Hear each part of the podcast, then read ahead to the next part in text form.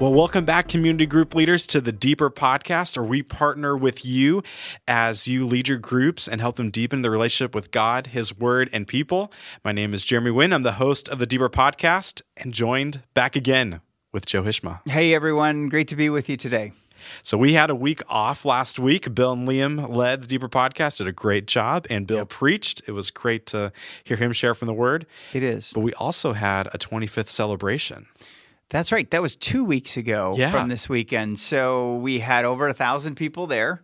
We had fireworks. We had dessert trucks. We had incredible worship music. But the key thing I loved about it was just connecting with people who I hadn't seen in a while. Yeah.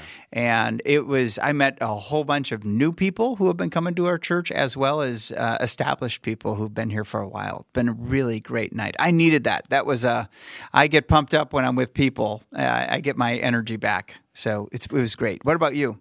I did enjoy it. My wife was working at the hospital, and so Judah was with me. So we were running around, and he wanted to go in the inflatables, so we'd stand in line, and then we'd get up there, and then he was too scared to go in it.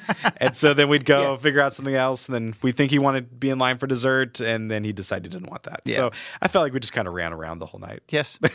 But welcome to a 2.5-year-old, right? That's right. Yeah. But it was a lot of fun. Good. All right. Well, we're going to jump in the passage today. So we're going to read through the passage. So we're going to read it, examine it, have some application questions, and then pray. So we're going to be in Matthew chapter 6, verses 25 through 34. Joe, can you set the stage for us, kind of the context of where we're coming as we jump into the passage? Sure. So we're still in the Sermon on the Mount. This was the Mount overlooking the Sea of Galilee. And so whenever I think of Galilee, I go off the grid. It's in this country land, these small little towns and villages, but it was off the grid of the Roman Empire. Even though it was included in the Roman Empire, it really wasn't a concern of the Roman Empire. And if you think about it, that's the same place where Jesus kind of built his closest followers and discipled them, and then they went and he loosed them from there to go to the ends of the earth and advance the kingdom of God. And so he's sharing this picture of the king and the kingdom. And he's calling them to live for the king and his kingdom. But he's explaining that it's going to be much different than the kingdom of this world. And so that's what he's training us on. And he's calling us away from what's very normal in all of us to what is godly and only he can do for us. Let me read the passage for us this week. So in Matthew chapter 6, verses 25 through 34, it says this, "Therefore I tell you, do not be anxious about your life, what you will eat or what you will drink, nor about your body, what you will put on. Is not life more than food, and the body more than clothing? Look at the birds of the air. They neither sow, nor reap, nor gather into barns, and yet your heavenly Father feeds them. Are you not of more value than they? And of which of you by being anxious can add a single hour to his span of life? And why are you anxious about clothing? Consider the lilies of the field, how they grow. They neither toil nor spin. Yet I tell you, even Solomon in all his glory was not arrayed like one of these. But if God so clothes the grass of the field, which today is alive and tomorrow is thrown into the oven, will he not much more clothe you? O you of little faith, therefore do not be anxious, saying, 'What shall we eat, or what shall we drink, or what shall we wear?' For the Gentiles seek after these things, and your heavenly Father knows that you need them all. But seek first the kingdom of God and his righteousness, and all these things will be added to you. Therefore, do not be anxious about tomorrow, for tomorrow will be anxious for itself. Sufficient for the day is its own trouble." So, Joe, as you share your message and as community group leaders prepare for time with their groups, what would be that big idea or takeaway that you want to make sure that they grasp and make sure that their group members grasp?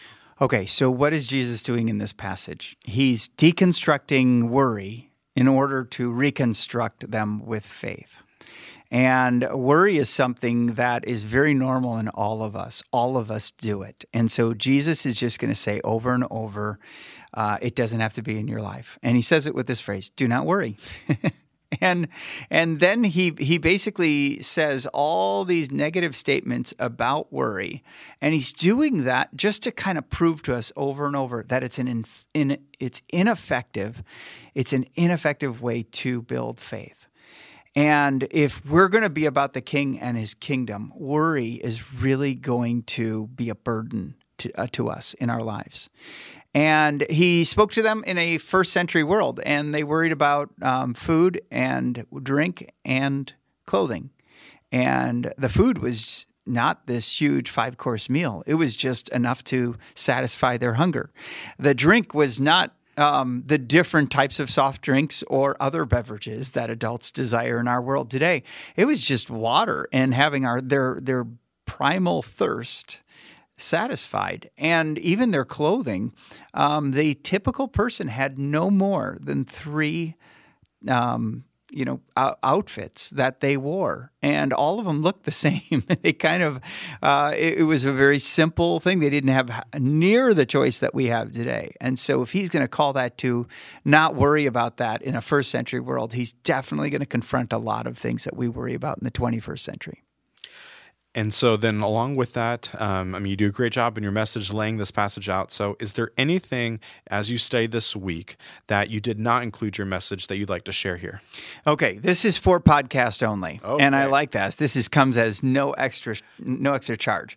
But look at that verse again with me where it says in verse 33 of chapter 6, it says, "But seek first the kingdom of God and his righteousness, and all these things will be added to you." Now, certainly this teaches that all those other smaller concerns of our lives will follow what our greatest concern or our greatest pursuit will be. And so our greatest pursuit has to be the King, Jesus, and his kingdom. Okay? And so it says here, though, but seek first his kingdom or the kingdom of God and his righteousness. What is it? What's the difference between seeking the kingdom of God and the righteousness of God? Well, let's take a look at the kingdom of God and ask the simple question. How does someone get into the kingdom of God? They believe God. They take him at his word that Jesus Christ lived, died, and rose again for us. And by faith, we receive that forgiveness of our sins, eternal life, and a confident, expectant hope that this is not our world that we live for. We live for, ultimately, the kingdom of God.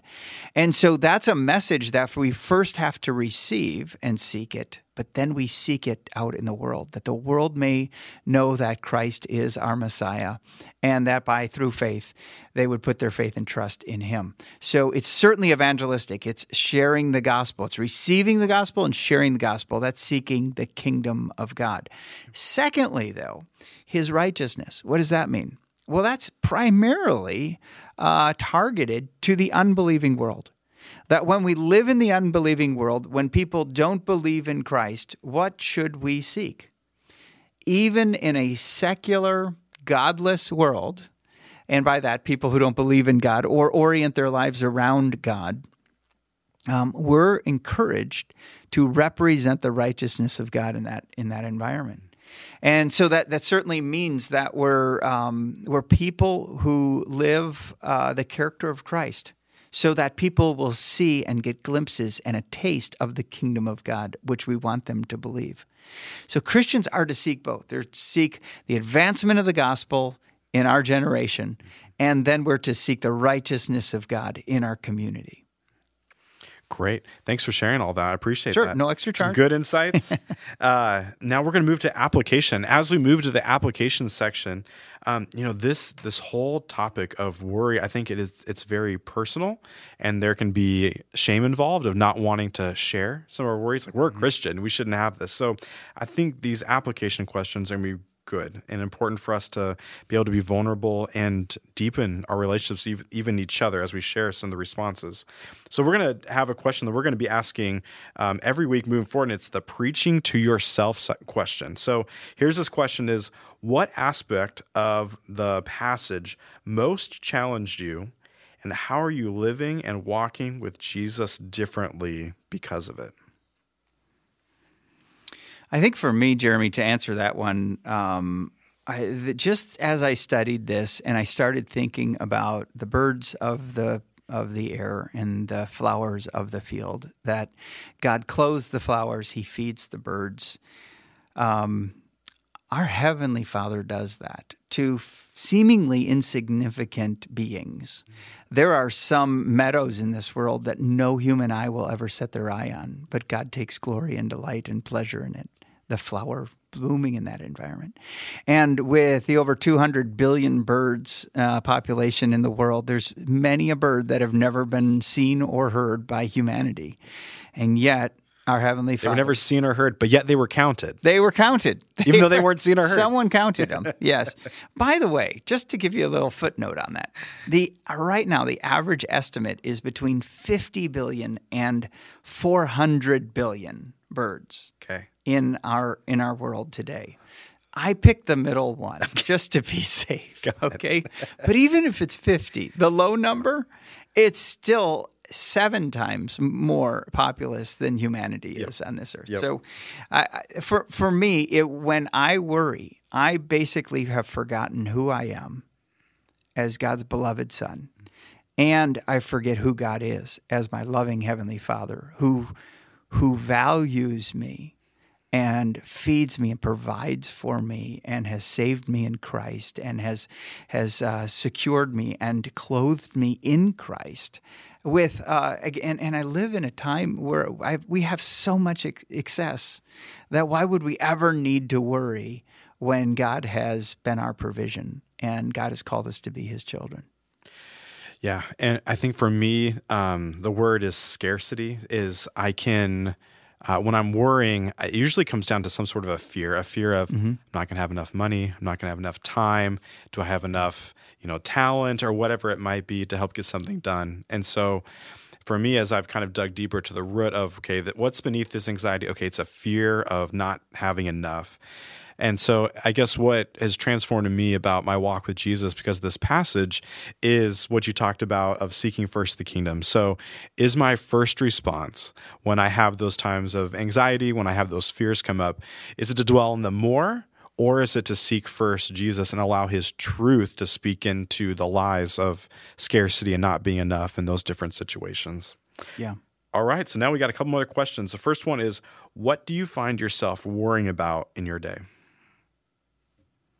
Okay, I did a lot of thinking on this because as I listened to birds this week and as I looked at some flowers this week, I was confronted by my own worry.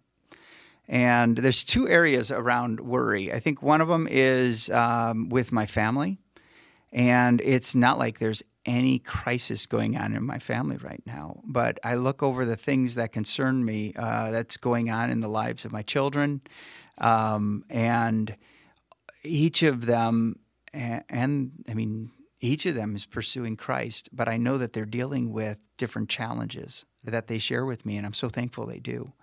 But I have that option. Am I going to make this about the kingdom, or am I going to make this about my empire, the empire of my family? And family can do that. I can be more worried about my family than I entrust them to God. The second area is, frankly, this church. This has been a challenging time to lead.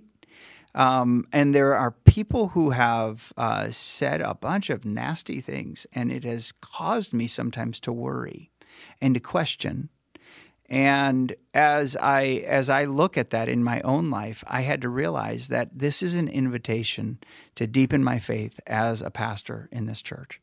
And I thought I'd be so much, just as a 56-year-old now, I thought I'd be so much farther down the road on this. And yet those times when I worry, I feel so humiliated. But I think that's where I have to realize that the places where I worry are the invitations for faith. And if I see it as that, then what is God doing through worry? He's confronting it by calling me back into faith. So you're basically trying to answer both questions in one. That's great. Sorry. Because our second question is, how is this worry an invitation to faith? So I'll let you finish yours in a second. But for me, I could definitely relate with both of those. Right now, my family and I, we're in the process of a move. And so as you move, that kind of speaks in that scarcity, right? So, is there going to be enough resources to help with everything? The energy of moving stuff. At the hospital, it's been busy with my wife, so she's been working extra and just being stretched thin. And then at work, I love my role and what I get to do, but we're short, a community groups director right now, which we're excited about hopefully getting that filled soon, but just stretched thin in a lot of ways. So that can cause me to worry about, am I going to have enough energy, money, whatever it might look like? And then, am I going to be able to love my wife well and then give my best to Judah and my son and some of those things? Sure. So then how is this an invitation to faith? For me, it's been just his provision for people helping us move or the resources to help with things or the energy to give my best when I still go home to spend time with Judah and Paige and give my best to be in God's word and some of those types of things. So trusting not in my own strength, but in God's strength and God's provision through all of it. Yeah. So for me to seek first the kingdom of God and his righteousness with our church, I think it really has to be something that when I'm invited to this faith, to deepen my faith, I have to look at the past. And God has been more than faithful to us. And if I look at even the 25-year celebration, what we talked about here, think about all the years, all the different challenges we've had as a church, all the different blessings we've had at a church. And I think when I can just look back on what he's done and go, he's done so much greater than I could have ever constructed or planned. And he did it far above anything that I could have arranged. And so because of that, I can trust him in the things that I worry about today because of his faithfulness in the past. Mm. So groups, as they share, some people might share some really vulnerable anxieties and worries. Any suggestions for group leaders of how to help shepherd this conversation? Yeah, thanks for asking that question because you're going to hear some things that are legit to worry about. Yeah. So let's say someone in your small group is diagnosed with cancer and the doctor has said you have this amount of time to live. It's still an opportunity for faith. It's still an opportunity because whether we live or whether we die, we live by faith, not by sight. And so that's that picture of affirm that person. Always say, my goodness, thank you so much for sharing. That was really meaningful for me to hear that. And by that, I just hear you accepting God to live by faith and not by worry. And can I pray for you to do that? That might be a time for you to just pause and everybody pray for that person and commit them asking God for deeper faith in all of you and in them specifically. Yeah, I was going to highlight what you just shared is the most we can do, the best thing we can do is pray. And so don't feel weird or obligated or anything. Like if you just feel the Spirit leading, let's just pause. We take some extra time to pray. Incorporate extra prayer into your groups this week to really be in prayer over these areas of worry and of anxiety in people, and that it is an invitation to faith. And if I could just say one more thing. These past 18 months, just across the world, anxiety has just gone through the roof with people. And anxiety unsolved turns into anger and being short-fused and impatient.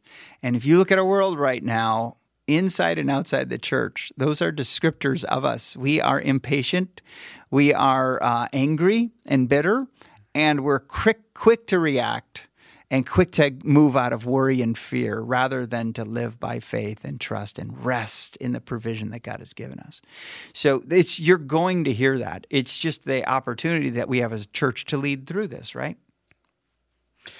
Joe, would you pray for us in our groups? Sure. Heavenly Father, we thank you for what you're going to be doing in groups this week. I thank you for your word, which guides us, which deconstructs worry. We don't have to worry like the rest of the world. We can be people who live in our identity and live by faith, not by sight. And we trust you. We trust you. May our lives have the greatest pursuit of King Jesus and his kingdom. May, when we worry, just quickly move back to understanding why we're here.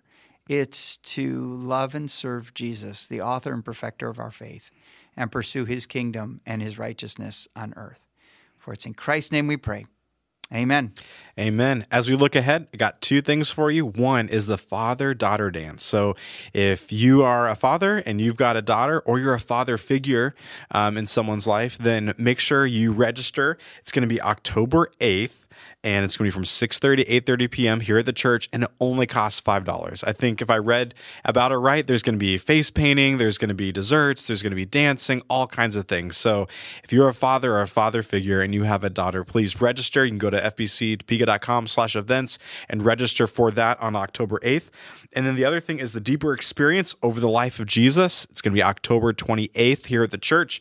It's going to be a 3-hour experience from 6 to 9, going through the life of Jesus with pictures from Israel, from, that's right, as Joe's been there, and looking at passages of Matthew and walking through that. So we'll give you some even more updates about that in the next couple of weeks, but save that date and be looking forward to that.